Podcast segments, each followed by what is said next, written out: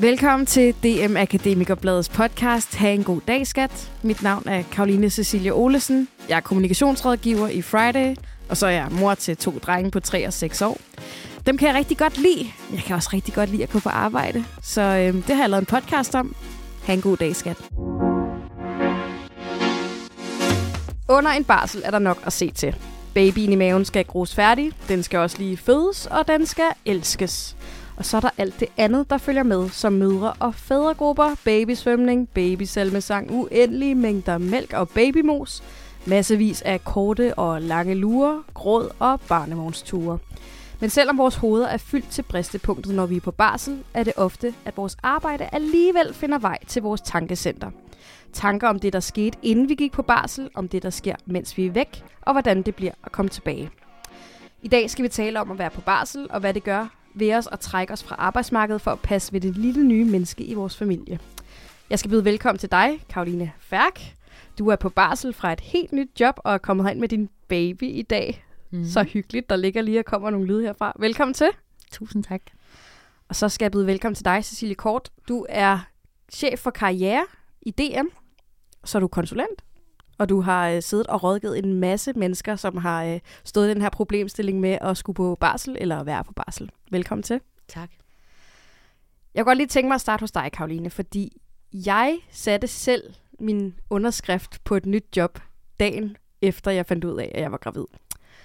Du har søgt et nyt job, mens at du øh, vidste, at du var gravid. Hvordan øh, kan du ikke lige fortælle om den situation? Jo, faktisk så har jeg, for at det ikke skal være løgn, altså gjort lidt det samme som dig i første omgang. Altså jeg blev nyuddannet i januar for et år siden, og så øh, fik jeg et job lige efter jeg havde fundet ud af, at jeg var gravid. Øhm, og måtte så altså sagde så ja, og var til tre måneders scanning, og alt var fint, og så, så fortalte jeg dem det. Øh, men det var ikke et job, jeg var så glad for. Så, øh, så da der lige pludselig poppede den her, det her stillingsopslag op, øh, som bare var sådan lidt et drømmejob for mig, mm. så, øh, så fandt jeg bare ud af, at det måtte jeg bare lige prøve at søge. Ja. Øhm, og så øh, var jeg bare så heldig at få det. Hvad tænkte ja. du der, da du øh, skulle til at søge det? Tænkte du, det får jeg aldrig? Eller tænkte du, det skal nok gå? Hvad, mm. hvad, hvad gik der gennem dit hoved? Jeg tror, jeg tænkte, det får jeg aldrig, men det kan være, at jeg er heldig, at jeg kommer til en samtale, og så at de ser mig, og måske får jeg ligesom... Øhm, altså får jeg en anden vej ind, eller et eller andet. Jeg tror, jeg sådan egentlig ikke tænkte, at det var sådan så realistisk, at jeg ville få det job. Mm. Men øhm, på en eller anden måde havde jeg sådan en idé om, at det stadig ville være godt at prøve sådan at, at se, hvor langt jeg kunne komme. Og det kunne være, der kunne komme et eller andet andet. Eller, ja. du, vil, du vil bare gerne møde dem og lige øh, vise dem, hvem du er. Ja, ja. ja det var nok sådan første, sådan, øh, altså det jeg sådan gik efter i starten. Ja. ja. Og hvordan, øh, hvordan gik det så derfra? Fordi du siger, du fik jobbet. Det er jo øh, rigtig, mm. rigtig fedt. Men, men der må være en eller anden proces i, at I har talt om, hvad der så skulle ske. Mm. For du fortæller også, vi har lige snakket lidt inden, at, øh, at du sådan set ikke nåede at starte, inden du skulle på barsel. Nej. altså, øhm, jeg valgte at søge det, uden at skrive, at jeg var gravid, og skulle øh, føde sådan umiddelbart efter, altså på opslaget den dato, der var ligesom, at man skulle starte. Ja. Øhm, så, så da de ringede og inviterede mig til samtale, så valgte jeg så at sige der, at jeg vil rigtig gerne komme, men I skal bare vide, at, at jeg altså også er på vej på barsel. Øhm, ja. Det havde jeg sådan tænkt over inden, at det synes jeg var en okay måde at gøre det på. Og så vidste jeg jo godt, at de må nok ikke sige, så vil vi ikke se dig. Nej. Altså, så vidste jeg godt sådan, bordet fanger, så bliver de nok nødt til at se mig. Mm. Øhm, og det var jo lidt sådan en taktisk måde at sådan sige, at, at så vil jeg gerne komme og ligesom prøve at snakke lidt om, mm. hvem jeg er, og, og ligesom sælge mig selv så godt jeg kan, uden at det handler om det her med den her barsel. Ja. Og det var også bare en rigtig fed måde at gøre det på, fordi det kom virkelig kun til at handle om altså det faglige og den her stilling, og, og var bare sådan en rigtig god første samtale. Ja. Øhm, og så gik jeg bare hjem derfra og havde sådan en virkelig, virkelig god følelse i maven over det her job, og det gjorde næsten lidt ondt, for det var sådan, åh, oh, det var godt nok ærgerligt. Ja. For jeg havde bare super god kemi med dem. Og, så du regnede ja. stadig med der, at du ikke ville få det? Ja, ja. det tænkte jeg, det, det, det er nok lidt for sådan urealistisk at turde håbe på. Ja. Så da jeg så blev inviteret til anden samtale, så, så var det jo lige pludselig lidt spændende, fordi så måtte de jo være kommet ud over det. De må have taget stilling der allerede, ja. Ja. Ja. Ja. Cecilie, der må være mange, der står i den her situation, hvor de øh, er gravide og skal søge et job. Hvad, hvad hører du normalt, der sker der? Stopper de bare sig selv der og tænker, Nå, det kommer ikke til at ske? Eller hvad er ligesom billedet af det lige nu? Ja, altså når vi snakker med folk, så, så er det jo fordi, det er den der tvivl. Jeg ved jo godt, at der er noget lovgivning, der siger, at jeg ikke skal fortælle det, i parentes bemærket, inden tre måneder, før man skal gå på barsel. Mm. Øhm, men de føler sig alligevel blevet klikket på. De vil så gerne være ordentlige mennesker. De vil så gerne være gode mennesker. Øhm, de vil sådan være ordentlige og redeligt. Mm. Så, så selvom vi har noget lovgivning, så bliver det alligevel præsenteret, som om det er et etisk dilemma.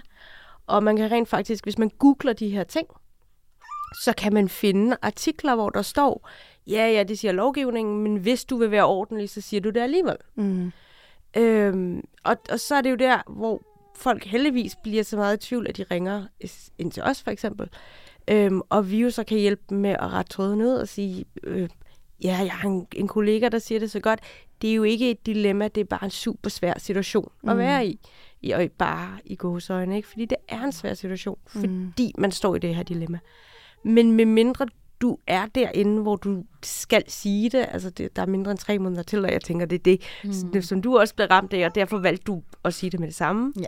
så er det jo stadigvæk lade være med at sige det. Ja, så det vil sige, tag en stor trøje på, selvom du kun har fire måneder til termin, og man måske kan se, der er lidt. Og så bare lade være med at nævne det, eller hvad?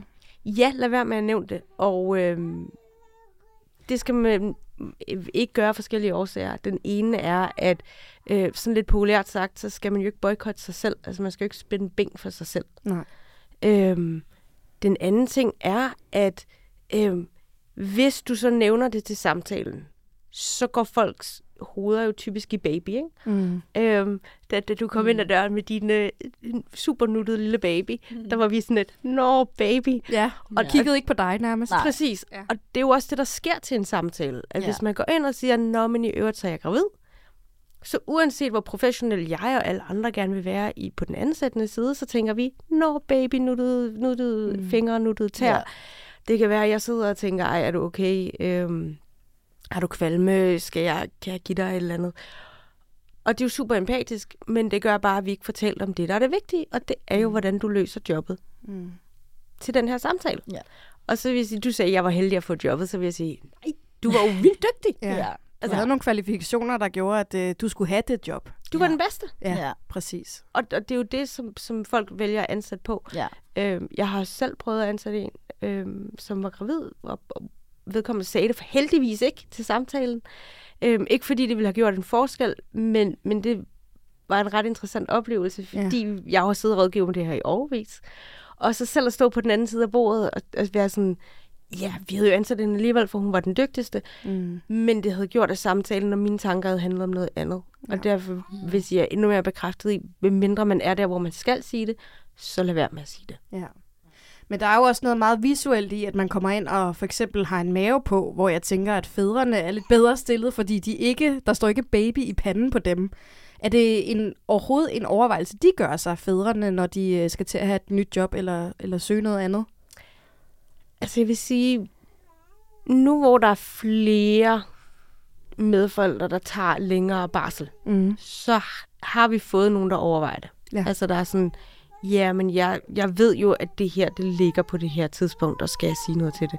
Og der er jo også nogle, nogle ret øh, håndgrimelige regler for, hvornår skal man sige det her til arbejdsgiver, og dem skal man forholde sig til. Mm. Og så tage det på samme måde.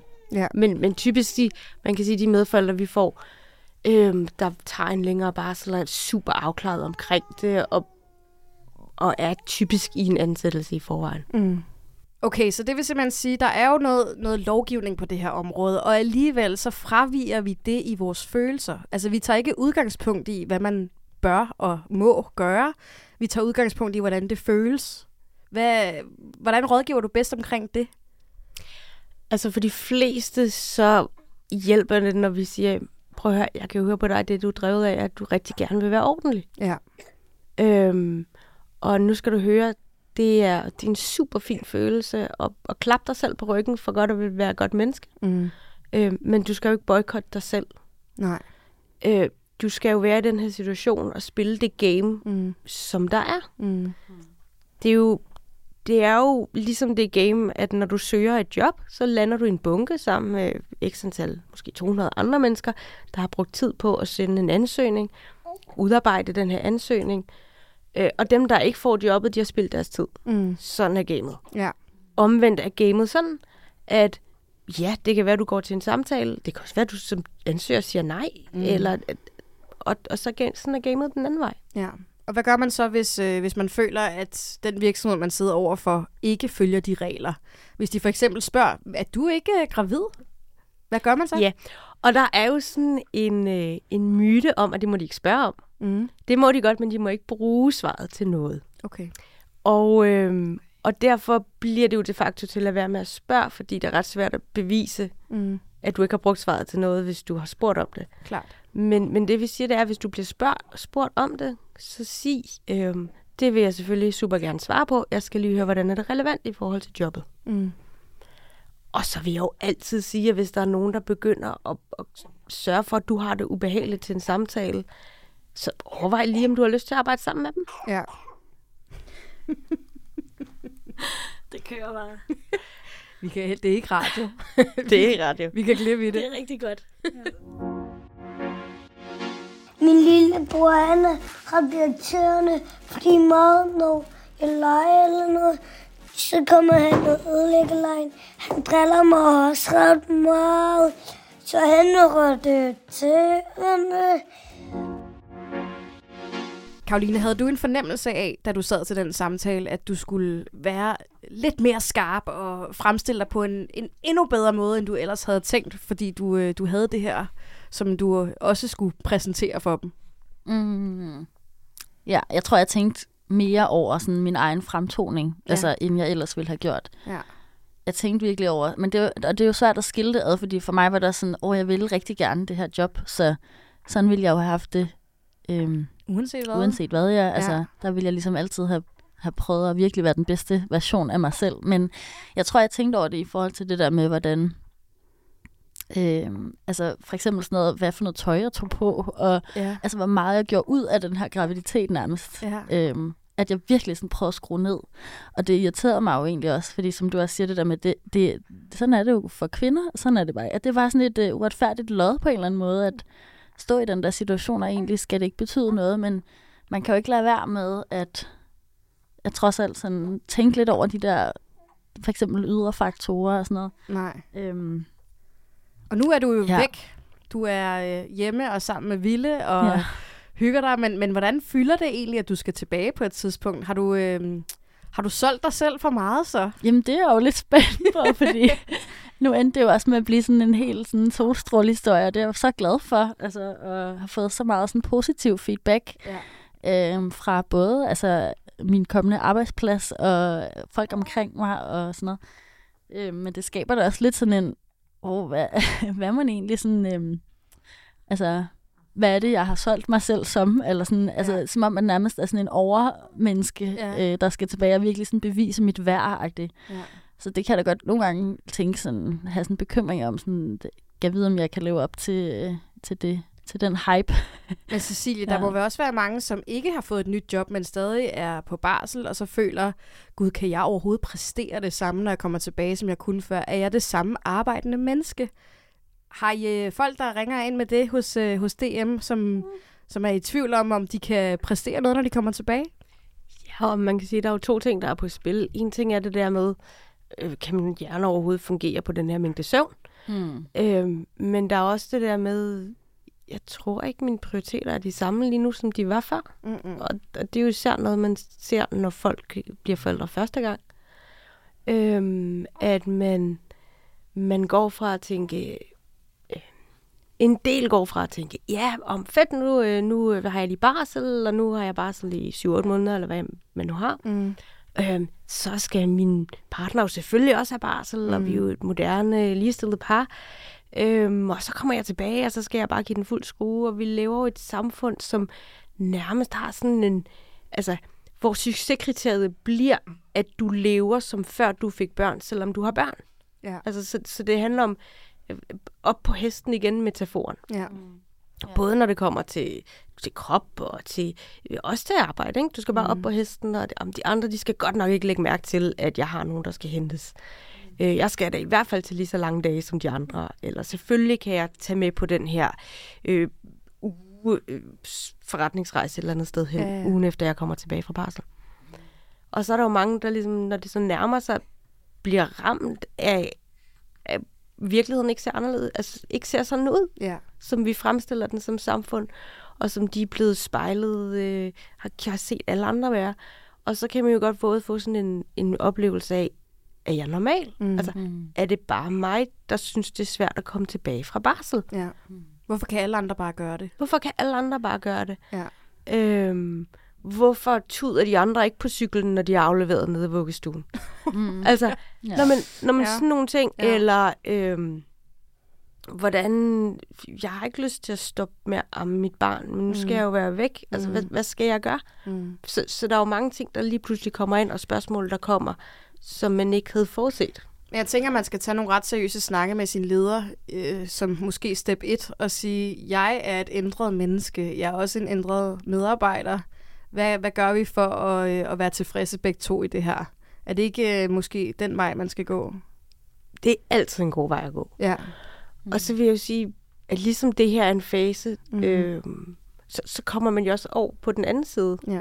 Mm. Og, og du bliver jo aldrig det samme menneske, som du var før. Mm-hmm. Øh, nu tror jeg, vi alle sammen har, har børn derhjemme, ikke? Man kommer jo aldrig til ikke at bekymre sig mm-hmm. om, hvad ens unger laver.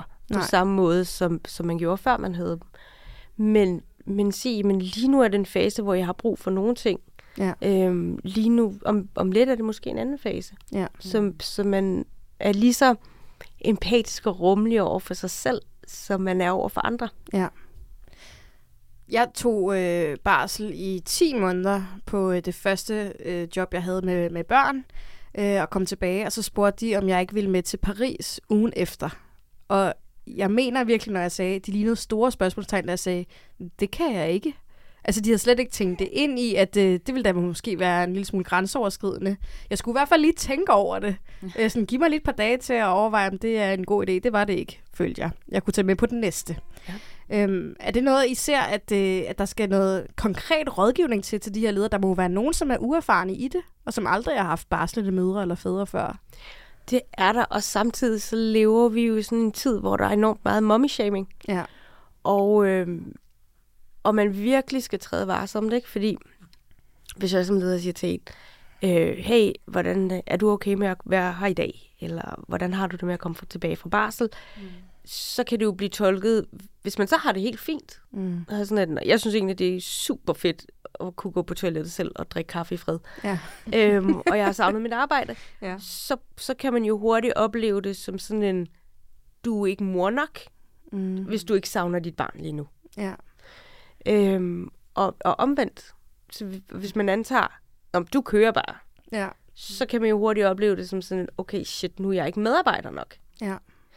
Og det er jo den der evig dobbelt dårlig samvittighed, som mange har, ikke? Enten man kan både have dårlig samvittighed over for sit Mm. arbejde, og for sin familie samtidig. Ja. Øhm, så derfor bliver man nødt til at, at have nogle rum, hvor man kan snakke om de her ting. Ja. Og man også som medarbejder ligesom til at sige, jeg, jeg, lige nu har jeg det sådan her. Lige nu synes jeg faktisk, det er lidt svært. Mm. Øhm, fordi der er ikke nogen af os, der er tankelæsere. Nej. Er du blevet kontaktet, mens du var på barsel, af den øh, arbejdsplads, du startede på? Mm. Karoline? Ja, jeg har faktisk været derinde. Eller det var faktisk mit eget initiativ, Ja. at øh, jeg, da vi talte i telefon sammen, og jeg fik altså tilbudt jobbet og alle de der ting, at så Ja. sagde jeg, ej, jeg vil rigtig gerne også lige komme ind og lige sige hej, og også for lige at sådan vise mit ansigt, Ja, inden jeg det er forsvinder de næste ni måneder. Eller sådan. Så, øhm, så jeg har faktisk været inde og sige hej til dem og lige hilse på, Ja. og skal også derind igen nu her og vise Ville frem. Øhm, Har I allerede talt om, hvordan det bliver, når du kommer tilbage? Fordi du kan vel ikke starte på full on gear og mm. Mm. bare øh, køre på. hmm. Er der forståelse for det? Vi har ikke talt om det, men jeg vil sige, at øh, jeg tror, at jeg, det er sådan, at jeg føler mig meget heldig med øh, min, sådan, min chef, og, altså uden at jeg jo har, kender hende så godt endnu, men at mit indtryk var også, at det var sådan et, altså et, et rart og trygt rum, hvor der faktisk er plads til at komme og sige sådan, altså Mm. Sådan nogle af de ting, du nævner, det der med, at det, det, man, man bliver nødt til på en eller anden måde at blande nogle af, noget af sit privatliv ind i sit arbejdsliv lige pludselig, hvis der er noget, der er svært derhjemme, og man ikke føler, at man kan, kan præstere helt på samme vilkår som før børn. At det, det, det, det fornemmer jeg sådan, at det, det er en samtale, jeg sagtens kan tage der. Mm. Så, så, øhm, men vi har faktisk ikke talt om det endnu, nej. Nej. Og jeg, frygt, altså jeg frygter det også lidt, fordi jeg har jo prøvet, jeg har et, et, en større, et, en pige på to, et halvt, og så jeg kan godt huske, hvordan det er at have en baby på ni måneder, og det er jo mm. ikke sådan, man er jo ikke sådan over Nej. det på det tidspunkt. Det er nok et af de hårdeste tidspunkter, synes jeg, sådan søvnmæssigt. Ja. Øhm, Og, Så og det er mors, faktisk også- morsyghedsmæssigt. ja, alle de der ting. Ja. Ja. ja. ja. Så det er jeg da lidt spændt på. Hvor meget barsel tager din mand? Jamen, han tager øh, den øremærkede Ja. barsel, er det endt med. Ja. Ja. ja. Og Så- det er sådan lidt på grund af vores situation og hans arbejdssituation og sådan noget, at, øh, at det endte sådan. Øhm, så jeg får faktisk, ja, primært barsel, eller sådan i hvert fald langt størstedelen af barselen. Mm. Bekymrer han sig for at skulle træde væk fra sin stilling i en øh, lille periode?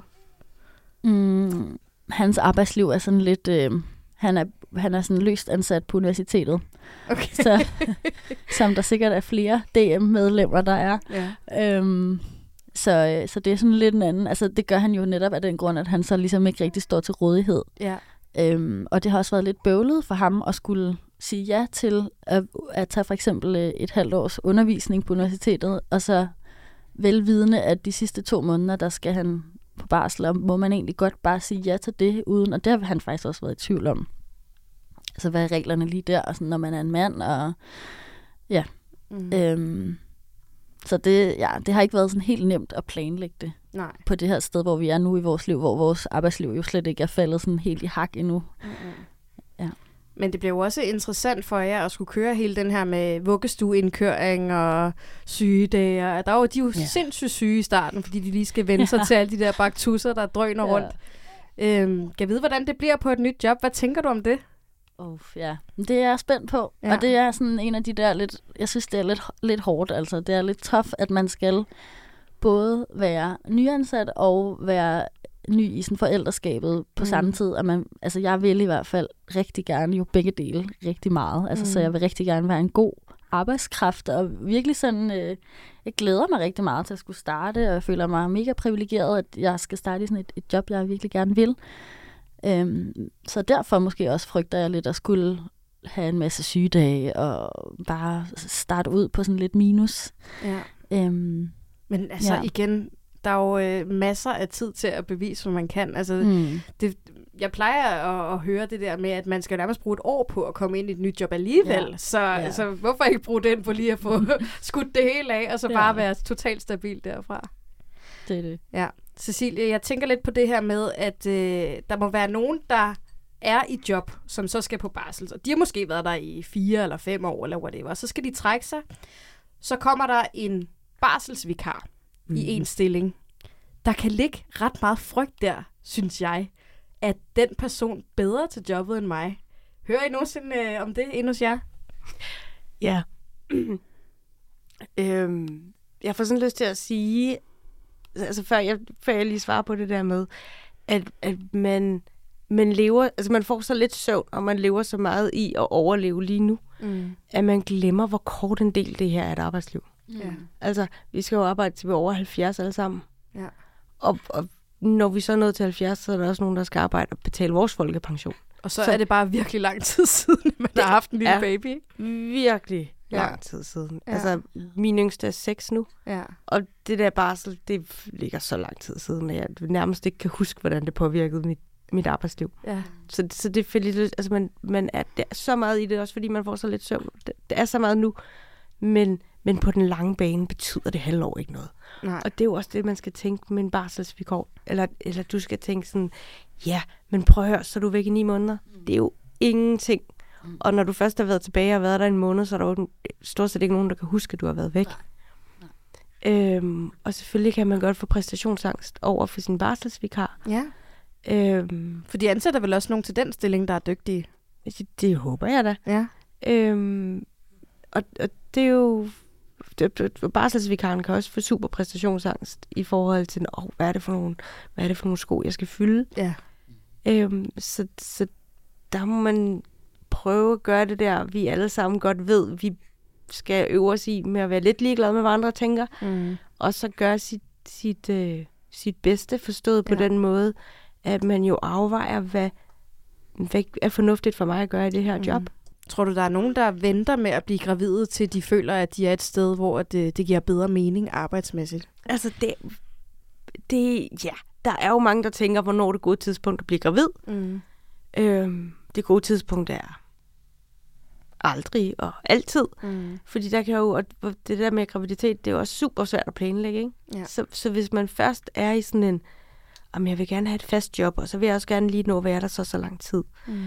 Øhm, og jeg skal, men jeg vil også gerne være, altså, det kan være gravid, og hvornår skal vi gå i gang, og hvad, altså, men så spiller man med virkelig mange ubekendte, Ja. og det kan blive en super stressende situation. Ja. Ja, det er, det er virkelig også en, øh, en, en vild overvejelse. Min søster for eksempel læser til læge, og der er bare så lang tid til, hun er ægte færdig, fordi så er, kan det godt være, hun bliver læge, men så bagefter, så skal hun jo lige på turnus, og så, ja. Altså, så kan hun jo bare udskyde det der. Hun vil jo egentlig gerne have et barn. Øhm, så det er jo noget, man kan bare, øh, ja, det er virkelig noget, der kan fylde meget i ens hoved, tror jeg. Det, Altså, hvad, hvad med Vilje, der sidder der? Er han, øh, er han totalt planlagt ind i en... Ej, men jeg skal til at sige, han er, han er et virkelig godt eksempel på, altså, han kom bare på det, det dårligste tidspunkt, hvis man kan sige det sådan objektivt set, ikke? Altså, og han er ikke planlagt. Det var sådan en svipser. ja, det, var, det lå slet ikke i kortene, at øh, vi skulle have en til lige der. Og det, altså, jeg havde lige afleveret mit speciale, og ugen efter fandt jeg ud af, at jeg var gravid. Ja. Og jeg havde kæmpe nedtur over, det, fordi det netop var sådan, ej, nu, nu skulle jeg fandme ud og have det der arbejde, og det havde jeg faktisk Mm. glædet mig til, og nu havde vi et lidt større barn, og nu kunne hun godt, hun havde det godt i vuggestue og så videre, og sådan, det var slet ikke i mit hoved, at det var det, der skulle ske. Mm. Og, og så fyldte det rigtig meget, det der med sådan, det passer ikke ind, og jeg kan jo ikke nå at få, så skal jeg jo nå at have et arbejde inden, og sådan, og på den måde tror jeg, at jeg er et godt eksempel på, sådan, det, det, altså, det løser sig, eller sådan, det, man finder ud af det, og jeg er jo virkelig lykkelig over nu, at vi valgte at få ham, fordi sådan, det, Han er i hvert fald virkelig nuttet. ja, ja, men også fordi nu virker det fuldstændig sådan fjollet, at vi, sådan, vi virkelig stod og tænkte sådan, ej, det kan vi ikke, øh, og jeg får aldrig det der arbejde, og altså sådan, ja. Cecilie, du er jo også chef. Hvordan, øh, hvordan kan du mærke på dine medarbejdere, når de, når de kommer tilbage fra barsel, at de har været væk? Hvad har de, hvad har de lært?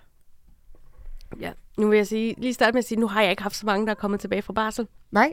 Så derfor vil jeg hellere sige det generelt, fordi så der ikke er nogen, der oplever, at jeg taler om dem. Det er en virkelig Øhm, god idé. Men, men generelt så lærer man jo ud over at fungere på virkelig lidt søvn, så, så for hver barn man kommer, de kommer med deres helt egen portefølje af lægeaftaler og koordinering og legeaftaler og alt muligt andet.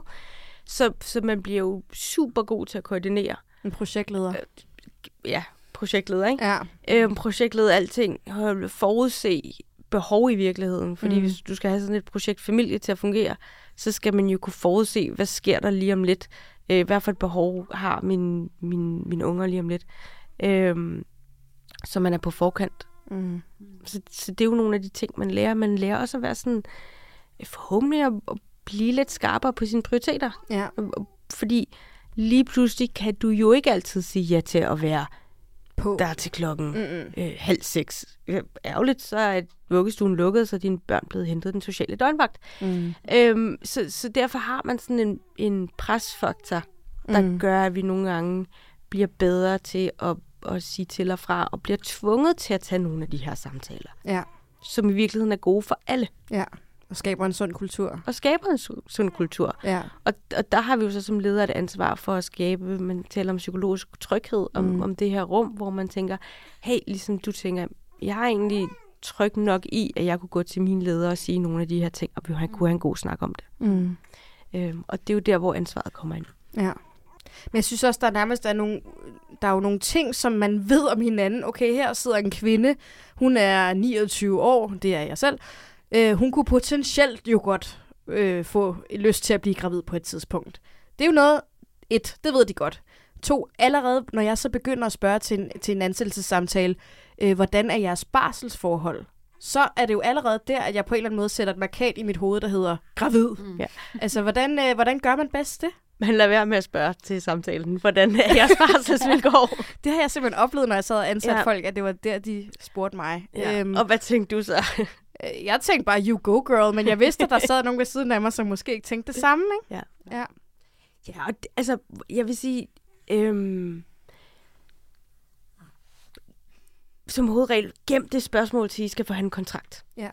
Så der er de jo allerede forelsket i dig, Mm. fordi de har valgt dig. Mm. Vi vil gerne gå videre med dig, og så kan man jo forhandle det i en kontraktforhandling. Hey, prøv at høre, ja, og der er jo nogle ting, man skal være opmærksom på. For eksempel, hvor lang tid skal jeg være ansat for at kunne få barsel. Mm.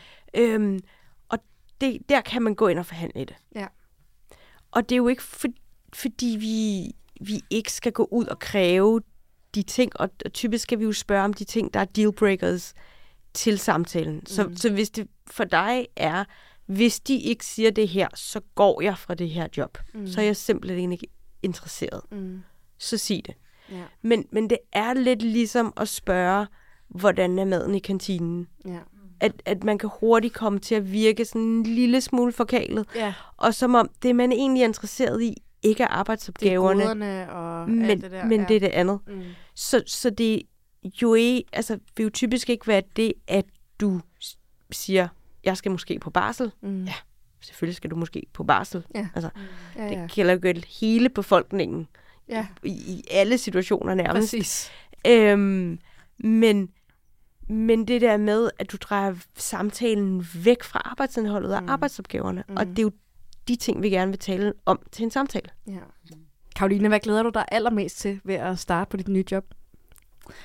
Jeg tror, at det, jeg glæder mig allermest til, det er sådan en blanding af at få øh, nogle kollegaer og sådan en, en hverdag med noget spændende fagligt indhold. Mm-hmm. Altså, Mhm. og så prøve mig selv af øh, igen. Altså, fordi lige nu føler jeg jo lidt, at jeg lever i sådan en babybubble. Ja. Så det er faktisk meget... Øh, ja, det der med at komme ud og, og få sådan noget fagligt ind i min hverdag. Er du på grødstadiet med hjernen, hvor den bare... Øh... Ja, lige nu er jeg sådan virkelig der, hvor jeg kan ikke huske, altså, hvem jeg er uden for det her. Og det er, men ja, det Hel- prøver jeg sådan lidt at være i, fordi det, jeg ved godt, at jeg skal nok komme tilbage Jamen, det er det. Du har dag. prøvet det før. Ja, altså, det er det jo næsten hjælper. værre, hvis man øh, sidder der med barn 1, fordi der tænker man, okay, den hjerne er bare død. Ja, for ja, mm, sådan havde det også sidste gang. Men, men Ja. ja. det, nu har jeg lært jer, at, at man kommer op til overfladen igen, og Ja. det, det glæder jeg mig faktisk ret meget til. Er der nogle kvalifikationer fra det, du, øh, du laver i dit moderskab, som du kan bruge på arbejdspladsen, tror du?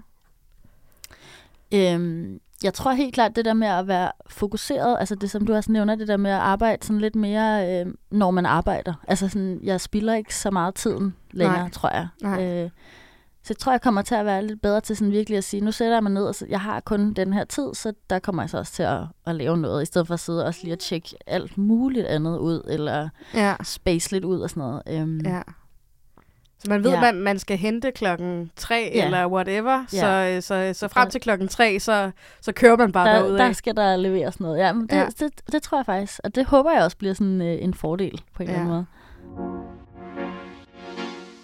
Legeteam, der kan man lege ret meget, men der er no- nogle ting, man ikke må i legeteam. Det er at fjolle rundt. Cecilie, når man går på barsel, så øh, sker der jo ikke rigtig noget med ens løn og ens opgave. Man bliver ligesom på samme niveau. Eller hvad? Altså sådan skulle jo helst ikke være, Nej. øhm, fordi man må jo ikke blive diskrimineret på grund af, at man har været på barsel, eller skal på barsel. Så det vil sige, der er, hvis man skulle have haft et lønhop, mens man arbejdede, så skal man også have det, selvom man er på barsel. Ja, altså hvis du er et sted, hvor du automatisk stiger, Ja. der er en overenskomst, så vil du automatisk stige, mens du er på barsel. Mm. Øhm, men så er vi ude i det sted, hvor der er lønforhandlinger, eller hvor det handler om, hvem får de spændende opgaver. Mm. Og der kan man jo godt opleve sådan lidt death by barsel arbejdsmæssigt, at det fra det øjeblik, man siger, nu skal jeg på barsel, at så går øh, de spændende ting udenom en. Ja. Fordi, hey, nå, men øh, den her opgave, jamen, der er du på barsel, ja. Så den skal du ikke have. ja. Og, og der... Øhm, Så alt, der ligger ude i fremtiden, det bliver ligesom fjernet fra ens bord. Præcis. Ja.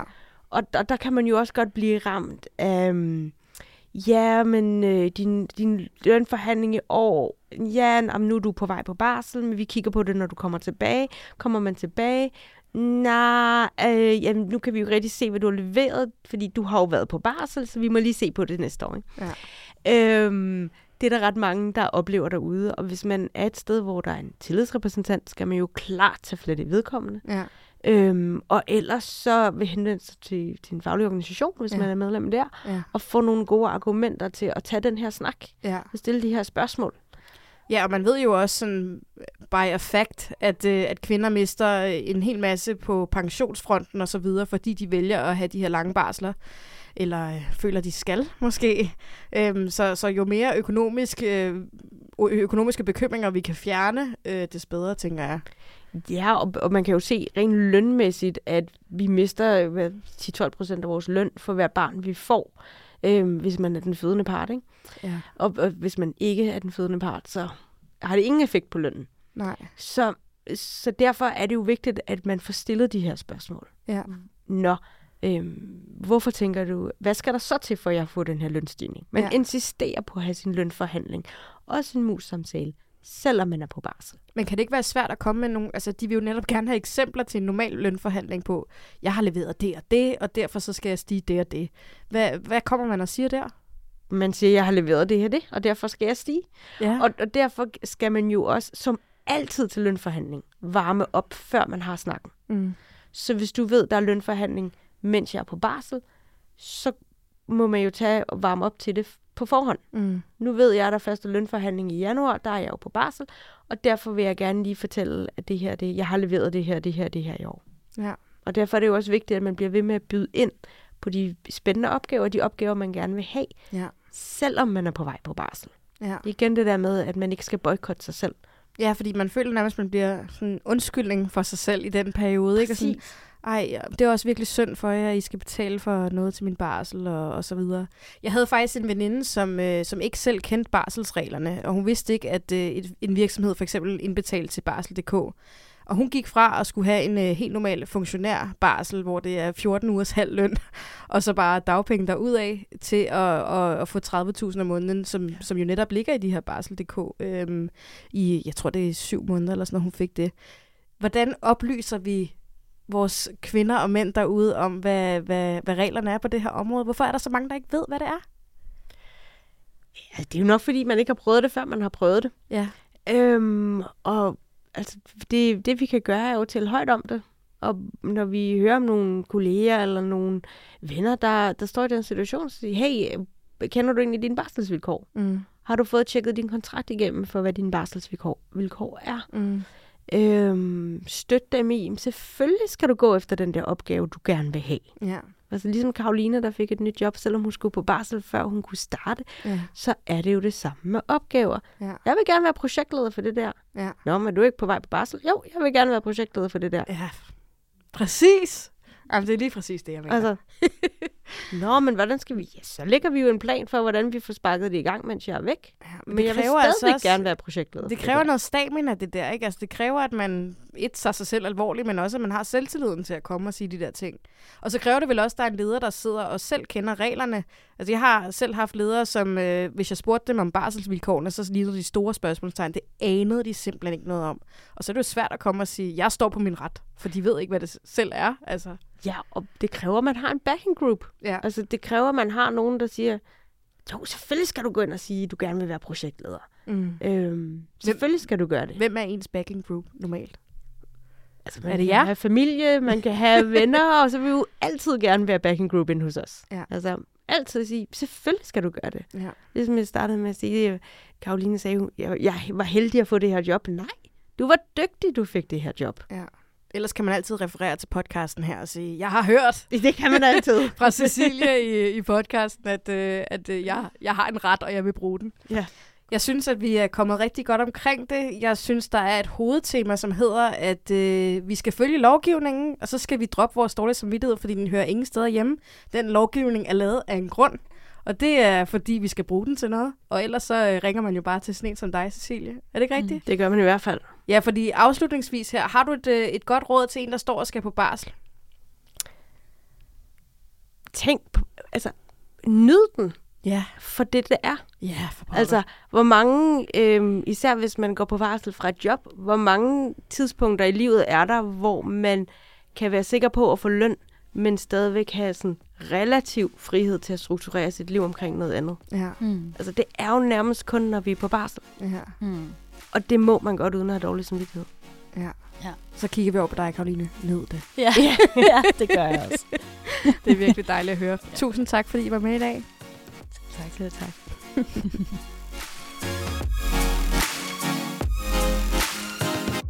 Du har lyttet til Ha' en god dag, skat. En podcast af DM Akademikerbladet, produceret af Friday.